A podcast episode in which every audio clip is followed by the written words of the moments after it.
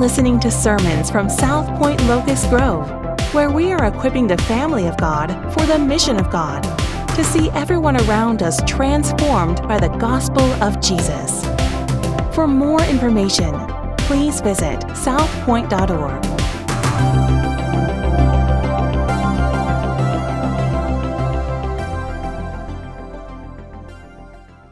Every week we open God's Word, and this in this season at South Point, we're going through the book of Daniel. And so, if you would um, open your Bibles to Daniel chapter 9 this morning as we um, look at this uh, prayer of Daniel, this prayer of confession, right in the middle of some really strange things that are happening. Daniel has been giving us in the first six chapters this uh, narrative that has been giving us a description of the things that he's been going through in his life. Essentially, the first six chapters of Daniel are given to us to uh, help us verify who this guy is, beginning in Daniel chapter 7, that's going to be sharing some really strange things with us, some prophetic things. So the book of Daniel is broken down into this biographical section, this historical section, but then this forward looking section that we call apocalyptic literature. We've already gone through Daniel chapter 7, we've gone through Daniel chapter 8, but before we really get into the hairy stuff of Daniel chapter 9, in Daniel chapter 9, beginning in verse 1 and going through verse number 19, Daniel, it seems like, calls a time out, and all of a sudden, he decides that he wants to enter into this lengthy prayer of confession. You see, the text is going to tell us that Daniel has been reading Isaiah the prophet. And as Daniel has read Isaiah the prophet, not Isaiah, Jeremiah the prophet, Jeremiah chapter 25, Jeremiah chapter 29, as Daniel has been reading Jeremiah the prophet, what he's found out is that the, when the Babylonian kingdom ends, that the captivity of Israel is going to end. You see, Daniel and Israel, they're in Babylonian captivity. They violated the covenant commands of God. God said, when you violate the covenant, you're going to go into captivity, and Babylon is going to rule over you, in that captivity is going to last for 70 years. So here they are in Babylonian captivity, but Babylonian rule, Babylon has fallen. So Daniel knows that this time of captivity is coming to an end. But what he comes to realize as he thinks about what's happening among his people, he's realizing that his people went into captivity because of their sin. The purpose of captivity was to wean them off of or to break them from their sin. It was a curse for sin. And when the captivity is over, they're going to go back to their land and they should be a new people going into the land. But what Daniel has realized is that in these 70 years, the sinful heart of the people of Israel hasn't really changed at all. So he grieves that. In other words, he's not concerned about the land that they go into. He's concerned about the people that are going into the land. And those people are not ready for the freedom that they're going to experience because they haven't dealt with their sin, which put them into captivity to start with. And so Daniel, after going through dealing with all the things that he's dealing with with Nebuchadnezzar, and after going into the lion's den, and after now giving us these visions and these dreams of all the things that are going to be happening in the future, Daniel stops and says, Man, my heart is so heavy. My heart is so broken for my people and for their sin. I want to pray. And he prays. Daniel chapter 19, beginning, or excuse me, Daniel chapter 9, beginning in verse 1 and going through verse number 19. In the year of Darius, the son of Ahasuerus, by descent, a Mede, who was made king over the realm of the Chaldeans, in the first year of his reign, I, Daniel, perceived in the books of the number of years that, according to the word of the Lord to Jeremiah the prophet, must pass before the end of the desolations of Jerusalem, namely 70 years. So, there again, I'm reading, I'm reading Jeremiah. I'm looking at what's happening historically, and I recognize our 70 year captivity is coming to an end. Verse 3 Then I turned my face to the Lord God, seeking him by prayer, and pleas for mercy with fasting and sackcloth and ashes. I prayed to the Lord my God and made confession, saying, O Lord, the great and awesome God, who keeps covenant and steadfast love with those who love him and keep his commandments, we have sinned and done wrong and acted wickedly and rebelled, turning aside from your commandments and rules. We have not listened to your servants, the prophets, who spoke in your name to our kings, our princes, and our fathers, and to all the people of the land. To you, O Lord, belongs righteousness, but to us open shame. As at this day to the men of Judah, to the inhabitants of Jerusalem, to all Israel, to those who are near and to those who are far away, all the land to which you have driven them because of the treachery that they have committed against you. To us, O Lord, belongs open shame to our kings, to our princes, and to our fathers, because we have sinned against you.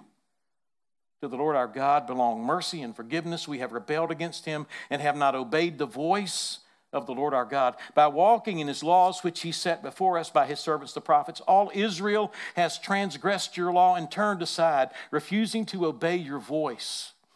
And the curse and the oath that are written in the law of Moses, the servant of God, have been poured out upon us because we have sinned against him. He has confirmed his words, which he spoke against us and against our rulers who ruled us, by bringing upon us a great calamity. For under the whole heaven there has not done, been done anything like what has been done against Jerusalem. As it was written in the law of Moses, all the calamity has come upon us, yet we have not entreated the favor of the Lord our God, turning from our iniquities and gaining insight by your truth. He's saying we haven't done that. Therefore, the Lord has kept ready the calamity and has brought it upon us. For the Lord our God is righteous in all the works that he has done, and we have not obeyed his voice. And now, O Lord our God, who brought your people out of the land of Egypt with a mighty hand and have made a name for yourself, as at this day we have sinned we have done wickedly. Verse 16, O Lord, according to all your righteous acts, let your anger and your wrath turn away from your city, Jerusalem, your holy hill, because of our sins. And for the iniquities of our fathers, Jerusalem and your people have become a byword among all who are around us. Now, therefore, O our God, listen to the prayer of your servant and to his pleas for mercy for your own sake. O Lord, make your face shine upon your sanctuary, which is desolate Oh my God, incline your ear and hear. Open your eyes and see our desolations and the city that is called by your name. For we do not present our pleas before you because of our righteousness. This is important, but because of your great mercy. O Lord, hear. O Lord, forgive. O Lord, pay attention and act. Delay not for your sake. O my God, because your city and your people are called by your name. Let me just give you four thoughts this morning, four simple words. The first word is situation. What is the situation that we are looking at? I've already described that briefly 70 years of captivity that hasn't had the desired effect on the heart of Israel. They're fixing to go back into the land, and they're going back into the land pretty much as the same people that left the land, except there have been 70 years of captivity, captivity, and they have not picked up what God was putting down for them. That is the situation. And so here Daniel is in a visible lament. He is in a visible lament. Here Daniel is saying, We are in trouble. Here Daniel is saying, We have no hope but the mercy of God. Don't miss that. We are in trouble. We have no hope. And so Daniel is pleading for mercy, and he's so intense in his focus that he's fasting, that he's going without food, that he's putting sackcloth on. Sackcloth, when you put it on, it is an irritant, and he wants to have that irritant so that he can be stirred up to pray. He's putting on ashes because ashes are indicative of complete ruin. He is showing remorse. Daniel gets it. Israel is in a mess, and Daniel's heart is broken over their collectively, his and their sin. Daniel's not calling in past performance. Daniel's not saying, hey, remember when I was in the lion's den and I was so great and you showed up? Remember when Nebuchadnezzar was trying to get me to eat the, the, the T bone steaks and, and all of the high carb food? And I said, I'm just going to eat vegetables. God, do you remember when I took a stand for you? Stand for you? Do you remember when everybody else was bowing down to the image and me and Shadrach and, and Meshach and Abednego all stood up and said, we're, we're not bowing down to that image. We serve one God. Daniel's not reminding God of how amazing he is and what all he's done for God. Yeah, I go to church. Yeah, I tithe. Daggone, why aren't things, why aren't things working out for me? right? He's not calling in anything that he has done, he's not calling in past performance.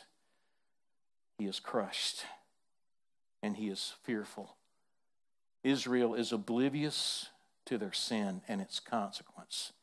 And the lack of impact that captivity has had and their utter unpreparedness to return to freedom and the land that God gave them has shaken Daniel up and pushed him to this place of desperation. That is the situation.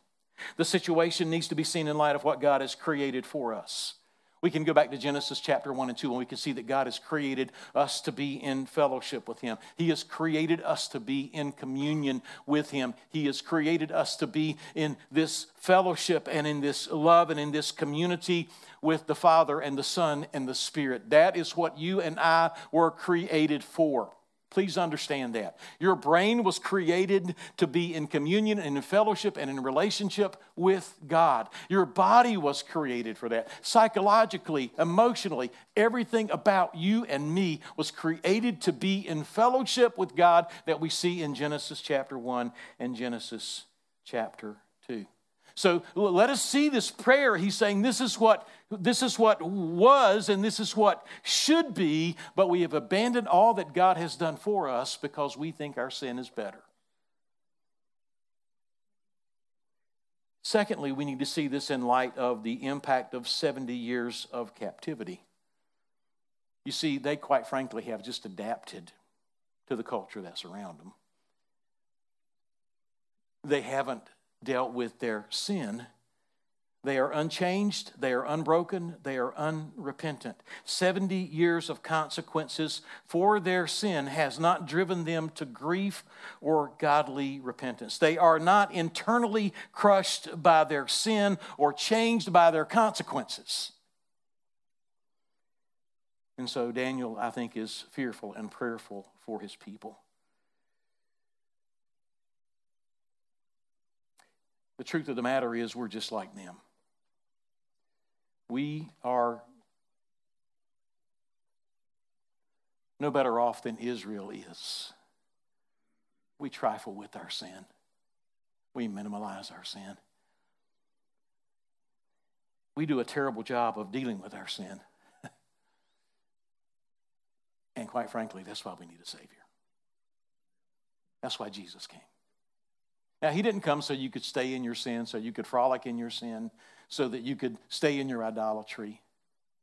And Jesus came to show us a better way, and He is the better way. He is better than your sin.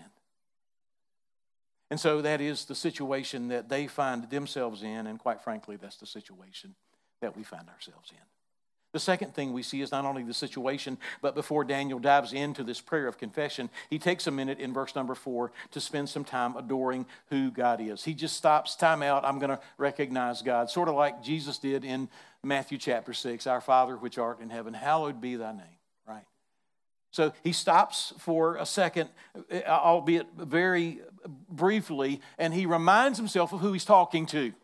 He's talking to Almighty God. How does the text describe God? The text describes God as a, as a God who is near. I love verse 4. He said, I prayed to the Lord my God and made confession to him, saying, Our Lord, the great and awesome God. But he says in verse 3, Then I turned my face to the Lord. Now that's critical. This turning of his face to the Lord, the turning of the people away from God, and then saying, God, would you turn your face back to us? And would your face shine upon us all the way through that? This is critical to what is happening in the text as we understand confession.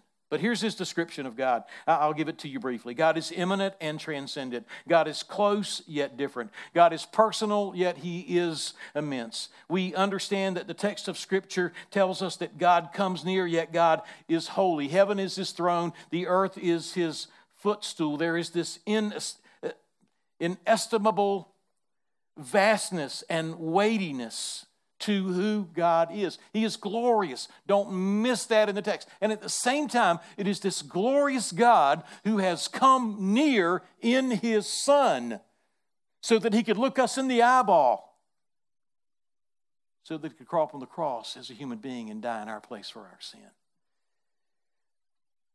Secondly, he tells us in this text, as he's, as he's describing God in verse 4, that he, is, that he is fearful, yet he is faithful. God is so vast and awesome and powerful and holy that we should fear him, but he is also a faithful God, and we've sung about his faithfulness this morning. He is great, and yet he is good. He is to be adored and worshiped and rejoiced over.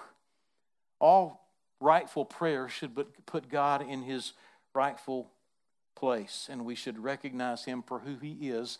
And I promise you, when you pray, if you will take just a minute to recognize who God is before you get into what you need, before you get into what you want, before you get into maybe trying to kind of manipulate him and twist him to do exactly what you want him to do, if you just stop just a minute and recognize who you're talking to, it'll change how you talk to him. It'll change how you see your situation. It'll change everything about you. So we see the situation, we see the adoration, verse 4, and we see the confession, verses 5 to 15. I want to take a minute and look at the confession because as I was thinking about confession, I, just looked up the word confession because I, I, I got a, I've got the word situation and I've got the word adoration, and I kind of wanted to have a word that would kind of flow with that. And so I looked up the word confession into thesaurus so that I could come up with a word that would go with situation and adoration, but I couldn't find one, so I just put what was in the Bible, which is confession. And if it doesn't fit what you think a good sermonic outline should be, I'm sorry. But when you look in the thesaurus and you see a synonym for confession, you also see antonyms for confession, and I thought that's interesting. Because I think uh, most of us don't live in the realm of confession or even any synonyms relative to it, but I think most of us live in the antonyms of confession. Here are the antonyms of confession denial denial, concealment. Concealment. Secret. Cover. Hide. I think that's what we do with our sin.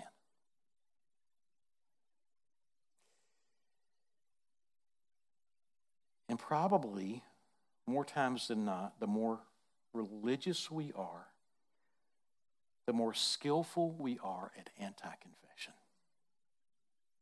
The more skillful we are at denying and concealing and covering and hiding.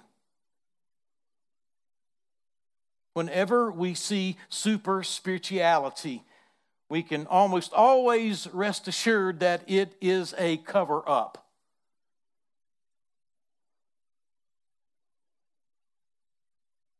Whenever we run to the closet and grab the mask that says, I've got it right, I've got it together, and we just restarts that mask of self righteousness, there's probably something really bad lurking in the shadows. That's not confession. That's the antonym of confession. Genesis 3, I already mentioned Genesis 1 and 2. This is what God intended for his people. But in Genesis 3, the fall of man, we move from creation to fall, and we see the fall of man. We see in Genesis 1 and 2, everything is beautiful. Every need is graciously and glorious supplied. We are satisfied in who we are in creation and, in our relationship with God and our fellowship with God and our love relationship with the Trinity. But then Genesis chapter 3 comes along and Satan moves in, and Satan, first of all, causes Eve to doubt God's ability to satisfy her deepest needs. Has God really said? Does God really care? Are you really cared for by God? Does God really care about you? Is God telling you everything? Doubting God. There is more, and God's not giving it to you. There is something that you need that God is not supplying. The temptation then is to take control of your own life. God said, There's one tree I don't want you to eat of, the tree of the knowledge of good and evil. And Satan comes, God's holding something back from you. What is he holding back? He's holding back the very thing that he told me not to partake of. That must be the thing that I need, and nobody's going to tell me which doggone tree I can or can't eat from. Be aware or beware when nobody can speak into your life. When you're just going to eat from any doggone tree you want to eat from. When your attitude is nobody is going to tell me what to do. So they doubted God. God wasn't enough. They took control of their own lives and ate of the fruit of the tree, and then they ran from God. This is what we do in our sin. We run from life to death. We believe the lie that there is life in sin and life with God is really Deadsville, but if I can just go have some sin, I'll feel alive. And what they were literally doing is they were running from life, which is found in God alone, and they were running to death. They were running from peace to chaos. They were running from unity to violence and the unexpected consequence that they did not calculate in the equation in the bill of goods that Satan sold them was that once they did their own thing and ate from any doggone tree that they wanted to eat from, is that all of a sudden now, as soon as they ate, they began to feel guilt and shame. And we were not made for guilt and shame. In fact, if you go to Genesis 2:25, the last word of chapter 2, when everything was great, before chapter 3 when Satan moves in and deceives Adam and Eve. It says that Adam and Eve were naked and unashamed. They were fully exposed and known for who they were. Nothing was hidden. They were fully accepted by each other. Naked and unashamed. They knew everything there was to know about each other. They were not hiding anything from each other, and they were not, they had no shame. They had no shame. But sin comes, and now there is shame, and now there is guilt. And one of life's greatest questions is what am I going to do with shame? And what am I going to do with guilt? And the answer is I'm going to do whatever I need to do to avoid the impact and the weight and avoid being identified with guilt and shame.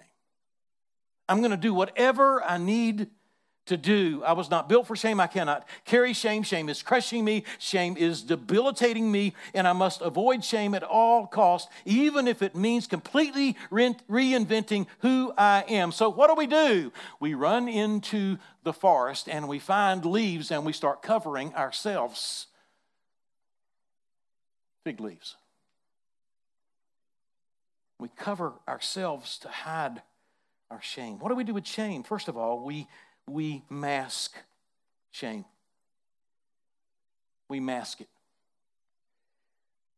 We create a hypocritical covering that gives me control of how I am perceived. It's self righteousness. Listen to yourself. How do you describe yourself? How do you talk about yourself? How do you present yourself? What do you want people to think when they think about you? And we create this mask that creates an image that will control how people see us. That's our response to shame. That's what Adam and Eve did. That's what they're doing in the garden with their fig leaves. And so we put on our mask and we run out into the world and we say, Would you please compliment me and tell me I'm okay? Because without the mask and without the fig leaves, all I'm left to deal with is the shame. And that just doesn't feel okay. It never does. We were driving up to North Carolina last week, and I called a friend of mine. Uh, I won't say his name, um, but he, he was at our church in Jackson, and um, the Lord called him into the ministry, and he went to seminary, and then we sent him off to a, a friend of mine's church up in uh, North Carolina, and he's been serving up there for uh, a long time. And so we were talking, and he said, uh, he said, You know, one of the most exciting things that has happened to me since I've been here is I've become the chaplain of the local college baseball team. He said, Man, I love it. He said, It's such, he said, It's such a relief. He said, You know, he said, uh, he said, these 17 and 18 year olds, he said, he said, they're just what you see is what you get. They don't, they don't they don't wear a mask. He said, and he's on staff at a church full time. He said, You know, being at the church, he said, everybody wears a mask. Everybody wears a mask. And that's, I'm afraid to say, more true than not. What do we do with our shame? We mask it. probably more times than not, the most spiritual people, the people that you think are the most spiritual, are the people that wear the best masks.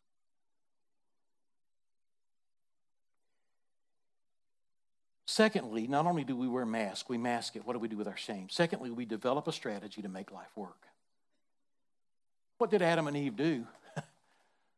God said, Where are you? That's important. Where are you? Adam, where are you? They're, busy trying to cover up with leaves, and finally they work their way out. And he's like, What in the world have y'all done? That's the worst outfit I've ever seen. Where, where did you, who's your designer? Like, we are. We're, we're, we're in the mask business now. We don't want to be seen for who we are.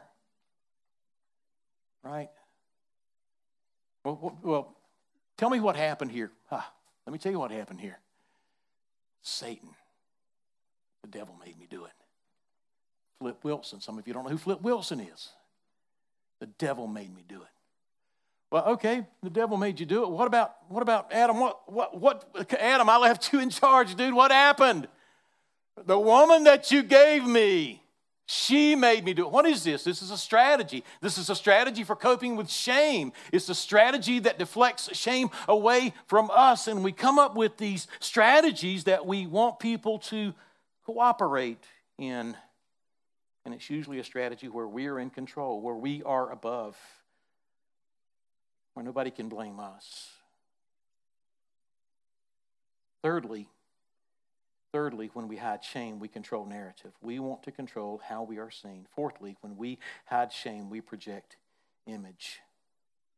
When we hide shame, we are trying to avoid impact. We are trying to avoid identity with sin. We lack humility. That's what we do. Please notice I said we. This is, this is common to humanity and most of us aren't aware of it. We hide shame.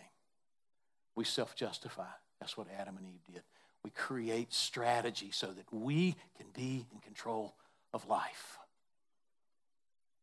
We control narrative. We project image. And as long as we control how we're seen by others, we think we are okay and we're not. a pastor visited a hospital and he heard, he heard an elderly woman who kept repeating, I, I want to die, I want to die, I want to die.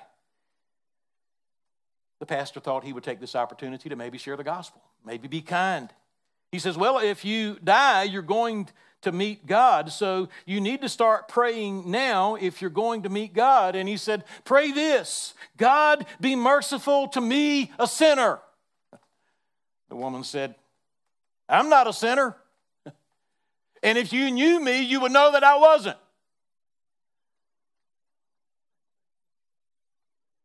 And that's where the fall leaves us. It leaves us in sin and it leaves us in denial. Right? It leaves us in sin and it leaves us in denial, wearing our mask, coming up with our, our ever exhausting strategies. But there is good news. And the good news is the question that God asks in Genesis 3. He says, Where are you? In, in other words, God could have said, Where? Where did Adam and Eve go?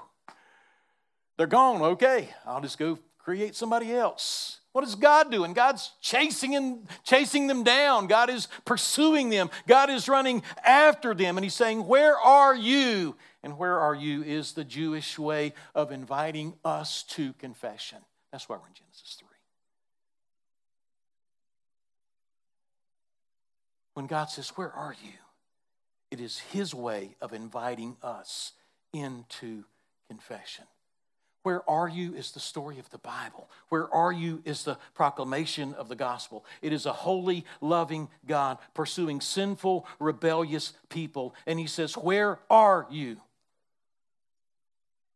And you can say, I'm okay, I'm covered, I've got fig leaves, I've got masks, I've got strategies, I've got scenarios, I'm, I'm, I'm good, I'm religious. Whoever is asking, Where are you? is the person who really loves you. How are you answering that question? Where are you? Here is, here is the God of love coming to Adam and Eve and saying, Where are you? If your answer is a sin covering answer, you're only hurting yourself. Where are you? If your answer is a sin covering answer, you are only hurting yourself. Our hiding behind our mask doesn't really fool anyone and prevents us from being fully loved. Whenever you project an image that is not who you really are, it is preventing you from being truly loved. You see, the, the reason we think we need to put a mask on and project an image is because we think in our guilt and our shame that nobody could ever love us.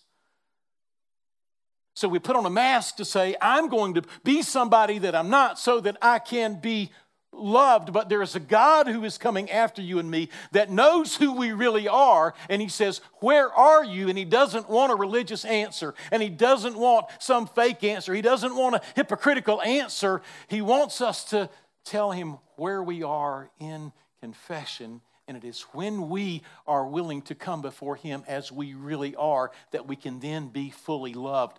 But if you and I are walking around with, with masks and strategies, expecting people to love the mask and love the strategy, and thinking that we're going to be okay, we're not, because if we are not fully known, we will never be fully loved. And the longing of our heart is to be loved. It just is. And so he cries out, Where are you? And we should say, I'm in a mess. I'm a sinner. I'm broken. And I'm hungry, but what I've been eating is not filling me. And I'm thirsty, and what I've been drinking hadn't been quenching my thirst. And I'm alone, and the folks I'm around, they don't even know me. All they know is my mask. And he's like, Why don't you come home to the Father? Why don't you come home to the Father? I know you and I love you so much that I sent my son to die for you so that you could feel my love for you and that we could do life together. It's, it's with that anti confession that we now understand Daniel's confession because most of us are just going to hear these words and maybe even say them while at the same time holding on to this value system of anti confession. What is Daniel saying in his confession? What are the components of Daniel's confession in this text? First of all, Daniel identifies sin. Secondly, um, Daniel experiences the impact of their sin. Don't, don't miss that. Saying, oh, I sinned, I'm sorry. That's like a hit and run. It's like a hit and run. It's like you're driving down the road, like you just backed into somebody's car. You get out, you look at it, and you're like, man, I just tore your car up. I'm so sorry. See you later. Wow, that was scary. No, that guy's got 4,800 miles on his car. I hope nobody parked too close to mine this morning. That's all I've got on it. It takes me 15 minutes to find somewhere to park. It just does. My wife will find the junkiest car in the parking lot and pull right up beside him on the line. I'm like, I don't want you messing with my car. It's going to impact me deeply. Take me weeks to get over it. Sin is much worse than backing into somebody's car, but we, we, we want we want to we want to sin and we want to act like there's nothing to it. All right, I'm, I'm sorry. See you later. No, no there is this, there is this impact. And so, so Daniel goes through these words in the text and talks about what has happened, and he is feeling the impact of the sin of his people, and he really is longing for his people to feel the impact of their sin as well. I think it's a beautiful thing as well that Daniel, probably one of the greatest guys in the history of humanity, is identifying himself as a sinner in the midst of all of it. He doesn't put himself above his people to look down his nose at them, but he's identifying himself as a sinner. So, uh, what's going on here? What is Daniel confessing? First of all, he identifies their sin. We will never experience the impact of sin if we do not take the time to name it and name it as ingrained within us. It's not something we did, it's something that is a part of the fabric of our character. Sin is never getting into a car, closing the door, and saying, I'm done with it and I'm going to get out of it, and you leave the sin behind. That's not the way sin operates. What is Daniel confessing? Listen to what Daniel is saying. Let me just give you some bullet points of what he is saying. First of all, Daniel is saying, We have turned our back on you, God. That's what he's saying in the text. We turned our back on you, God. We went somewhere else to find what only you could provide. We believe the lie of Satan. We have turned our back on you. We have turned away from a gracious, loving Creator God. Secondly, here's what he's saying in the text. Here's what he's confessing you spoke to us and we told you to shut up. You spoke to us and we said, God, why don't you shut up? Whenever we don't listen to God, we are saying, God, why don't you shut up? Look in the text at the number of times he tells them they didn't listen. Thirdly, you told us not to, and we did it anyway. You told us not to, and we did it anyway. That's scary. You know, I was I was with a two year old yesterday, and um, every time everything I told her not to do, she she did exactly that. Like, why don't we move your water away from the edge of the table? You can still drink it from here. She takes the water at, at two years old, much smarter than me, and moved it back to the edge of the table. I, I don't care if she spilled it on the floor. I just didn't want it on my clothes right? God has, has spoken to us in His Word, and we, like two year olds, say, You told us not to, and we did it anyway. We are guilty of do, doing everything that you told us not to do. That's what He's saying in the text. That's what Daniel's saying about himself and his people. Fourthly, He's saying, We have rebellious hearts. We are defiant. We are defiant. We are defectors. We are deaf. We do not hear. Fifthly, here's what Daniel's confession includes we looked everywhere else but to you for our satisfaction. We looked everywhere else but to you for our satisfaction. That is idolatry. We looked everywhere else but to you for our satisfaction. We saw your love, we heard your law, we looked at it, and we said, you know what? I see it, and I'm just going to cross over it as though it didn't exist. We looked everywhere else but to you for our satisfaction. What is the impact? So, so here Daniel is identifying sin. What is the impact of sin? Sin destroys relationships. It destroys our relationship with God, it destroys our relationship with each other.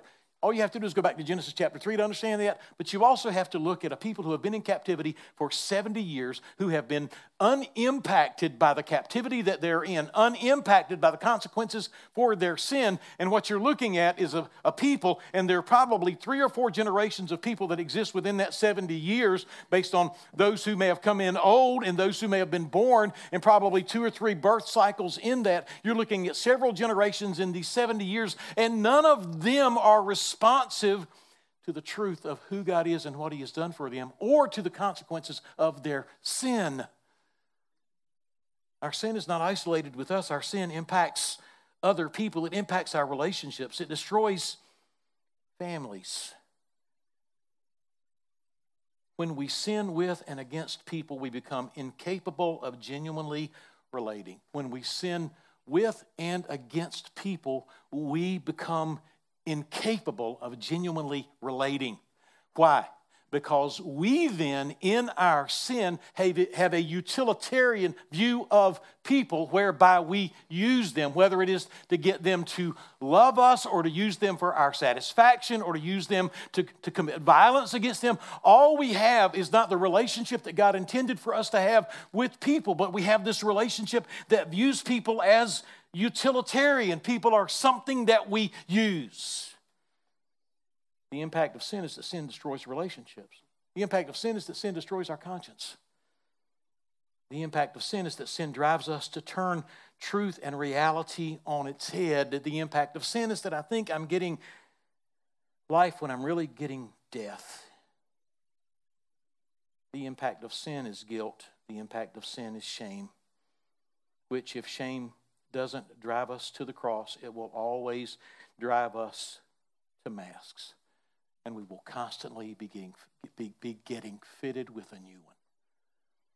One of two things to do with shame Genesis 3. We can either run and hide and put on a mask to cover how terrible we think we really are so that we can control how people perceive us, or we run to the cross where Jesus died in our place for our sin so that we wouldn't have to be these people that are crushed beneath guilt and shame, but we can be set free because of the finished work of Jesus Christ. Thirdly, Daniel's confession, he identifies with the sin of his people. He put himself among. He uses the word we, us, or ours at least 25 times in this text. Daniel is, in all of his greatness, in all of his magnificence, never says that he is above the sin, the worst sin of his people. And here is his nagging concern. One commentator said this here is the source of his distress, Daniel's distress. Israel has a history of rebellion, rebellion and idolatry and has suffered God's judgment for it, but it has not driven them to godly grief and genuine repentance. What concerns him, it seems, is not so much the return to the land as the people who must return. What good will it do to have people back in the land with no sense of their sin and no exercise of repentance? We have never been crushed in spirit, who have never been crushed in spirit over their idolatry. It is not Israel alone. Humanity itself is averse to admitting sin and guilt. What good is it going to do to go back into the land with a people who are not coming to grips with their sin, not coming to grips with their guilt, not coming to grips with their shame, and not running to God in confession? What good is it? And he say none. Having the land, having everything that's back like it was 70 years ago, that doesn't matter. That doesn't matter if we have not dealt with our sin, Daniel is saying. Finally, Daniel makes this petition. We see it in verses 16 to 19 as he closes out his prayer. And one writer said that Daniel's uh, petition is a pleading, it is a begging. It, it, is, it, is, it is staccato. He's saying, he's saying there are these short phrases, and it's almost as though Daniel is so overcome with emotion as he prays and as he cries out to God that, that he's out of breath. And as he, as he gives these short phrases, he's, he's got to take in some air to breathe because he's so overwhelmed with his sin and the sin of his people. Basically, in verses 16 to 19, here's what God, here's what Daniel is saying. What is at stake this is his petition. What is at stake when, when the people of God sin? What is at stake when the people of God sin? Here's what he's saying. What is at stake when the people of God sin is the reputation of God. What is at stake when the people of God sin is the reputation of God. Now, and we don't, we don't get that. We're worried about the consequences. We're worried about getting caught. We're worried about getting exposed. We're worried about what people might think, and what is, what is at stake when the people of God sin is the reputation of God. You say, where, where do you get that from? Go back to verse 15. And now, O Lord our God, you brought your people out of the land of Egypt with a mighty hand and made a name for yourself, as at this day we have sinned and we have done wickedly. Look at verse 16. O Lord, according to all your righteous acts, let your anger and your wrath turn away from our city, Jerusalem. No, your city, Jerusalem. Your holy hill. Because of our sins and for the iniquities of our fathers, Jerusalem and your people have become a byword among all who are around us. Now, therefore, O God, listen to the prayer of your servant and to his pleas for mercy and for your name's sake, O Lord, make your face to shine upon your sanctuary, which is desolate for the sake of your glory, O God. Yahweh's reputation should be the driving concern behind our prayer. Yahweh's reputation should be the driving concern behind our confession. Hear and answer this prayer for the sake of your reputation, for the sake of your glory, so that your weight might be felt and your name might be great. Call out to God in the depth of your sin. Confess your sin, not as an act of manipulation or penance, but because God is a God of great mercy. There is no place else to go in our sin but to God. You can't work it off. You can't, you can't fake it and get by. You can't deny it. There's no place else to go but to Him in confession with our sin. There's no place else to go. There, listen, there is no solution to our sin but to go to Him and confess it to Him. There is no solution. You can wake up tomorrow morning, you can turn over a new leaf, you can try harder, you can be better, you can, you can make oaths, you can make promises. But quite frankly, at the end of the day, there's no other option but confession. That's what Daniel is saying for himself and for Israel as he confesses his sin to Almighty God. Let me give you some points in conclusion and then a final word before we take communion. First of all, our situation is no different than Israel's. And I would plead with you today, as I have felt conviction in my own heart as I've pored over this text and sat alone in the office and stood over here this morning thinking about what I had to say. What would happen if we as a people would just become a confessing people? A people who are confessing our sin. Thank you, Richard.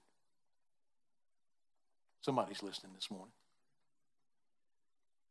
It would radically transform everything about our lives and everything about this body. What would happen if we would be a people who would confess our sin?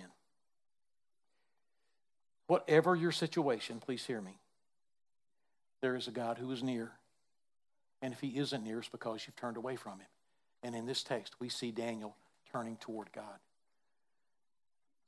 And I would say if the Spirit of God is at work in your heart this morning and drawing you to himself, Turn to Him this morning. Turn to Him this morning. Whatever your situation, there is a God who is near, and His name is Jesus. And no matter how bad, He is enough. But now, listen to me. He and He alone is enough. We don't bring anything to it. He and He alone is enough. Jesus lived the life we could not live and he gave us his perfect righteousness. Jesus died our death for our sin in our place and said, You are free from your sin if you are in me. And Jesus rose victorious over sin. And we just need to call upon the name of the Lord and say, Lord, would you save me? Not because I'm good and not because I'm trying hard, but because Jesus paid it all. Whatever your situation, there is a God who is near, and his name is Jesus. Thirdly, have you ever confessed your sin? Have you ever named it? Have you ever experienced it, its impact?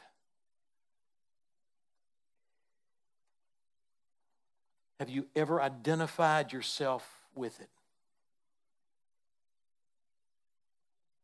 Or was it like backing into somebody's car in the parking lot? Just saying, oh, oops, sorry. Don't have a backup camera. Whatever.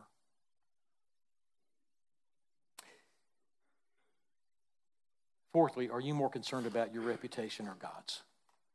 Are you more concerned about your reputation or God's? Fifthly, the body of Christ should be a mask free zone. In fact, let me take it a step further. Your mask will kill you your mask will destroy you. Someone has written a book, it's called The Hidden Cancer in Our Churches. And it, it, the conclusion is the hidden cancer in our churches is hypocrisy. Hypocrisy will destroy the church, hypocrisy will destroy your family. This should be a mask free zone if Jesus Christ is Lord of this body of believers. Number six, there is a fountain flowing with mercy. That's what the text is telling us here. Because of your great mercy.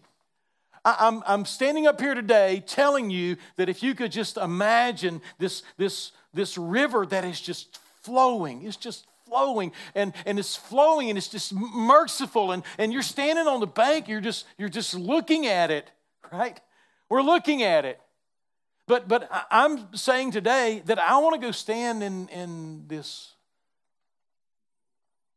this mercy river. There is, there is this, this, this river of mercy, there is this overflowing fountain of mercy. It is the great mercy of God. Would you come stand in it with me? Would you come stand in it with me and let us worship him? There is a fountain flowing with mercy for all who will abandon themselves and their sin and fling themselves upon his mercy. He invites you to fling yourself, to fall. Come dive in. I'm reminded of of Peter and they're out on the boat and he's like, Man, we're going back fishing. This Jesus stuff, I just can't handle it. This ministry stuff, I can't handle it. This kingdom stuff, I can't handle it. I'm going fishing. And when Peter recognized that Jesus was on the shore, I don't know what he was wearing, but he didn't have his outer garment, and I don't know what an inner garment is. But he probably didn't have much on, and he probably didn't care because he knew Jesus was waiting for him and he forgot about everything. He forgot about everything. He forgot about everything that he'd done. He forgot about everything that he was going to suffer in the future. He forgot about everything, and he drops it all and he runs to Jesus. There is a, there is a river of mercy that is flowing, and the invitation is for you to come and stand in it. As we come to partake today, I want you to remember what Christ has done. I, want you to remember that there is a place that we can go that sin can be dealt with. And it's the cross. Why do we say the cross? Because we just like cross beams, you know, beautiful symbol that everybody wears around their neck, no matter who they are or how they live or what they believe. No, the cross is the place where Jesus suffered and bled and died. He was a sacrifice. And we come and we take the juice that represents his blood and we take the bread that represents his body and we say, I identify with Christ and what he has done for my sin. I believe in him. I'm going to turn from my sin. I'm going to turn to him, his finished work. His finished work. So I remind myself of that, but I also want you to come today knowing that there is a place that we can bring our sin there's a place that we can come and confess. And, and all that we identify with and all of the impact that we experience is absorbed into all that He has done if we will bring that to Him this morning. One final quote one writer said this What distinguishes us from the world is not that we are less wicked but that by the grace of God we have learned to see our wickedness for what it is, and that we confess our sins. Let me say that again.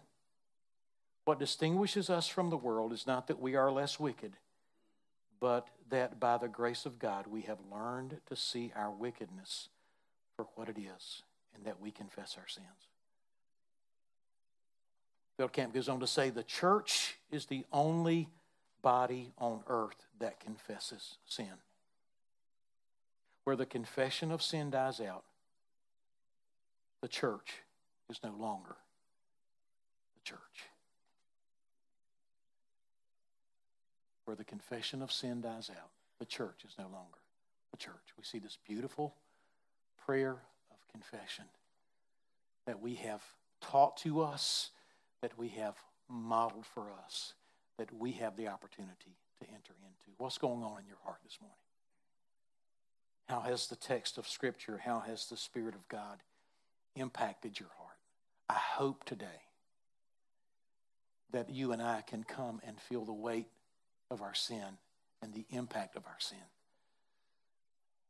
And let it move us not to more guilt and shame, but let it move us to confession where we can take off our masks and come before one who sees us as we are and loves us anyway and recognize that the love we've been looking for all along is found in Him and Him alone anyway. Let's pray together. Lord, bless us as we look at Daniel's distress, as we look at him pleading, crying out to you, not because his people are being mistreated, not because they're in a strange land, not because the temple has been decimated, not because the city walls have been torn down, not because the land is desolate, not because their fields have been torn up, not because their economy has been destroyed. He's in distress because the consequences of their sin has not moved them away from their sin.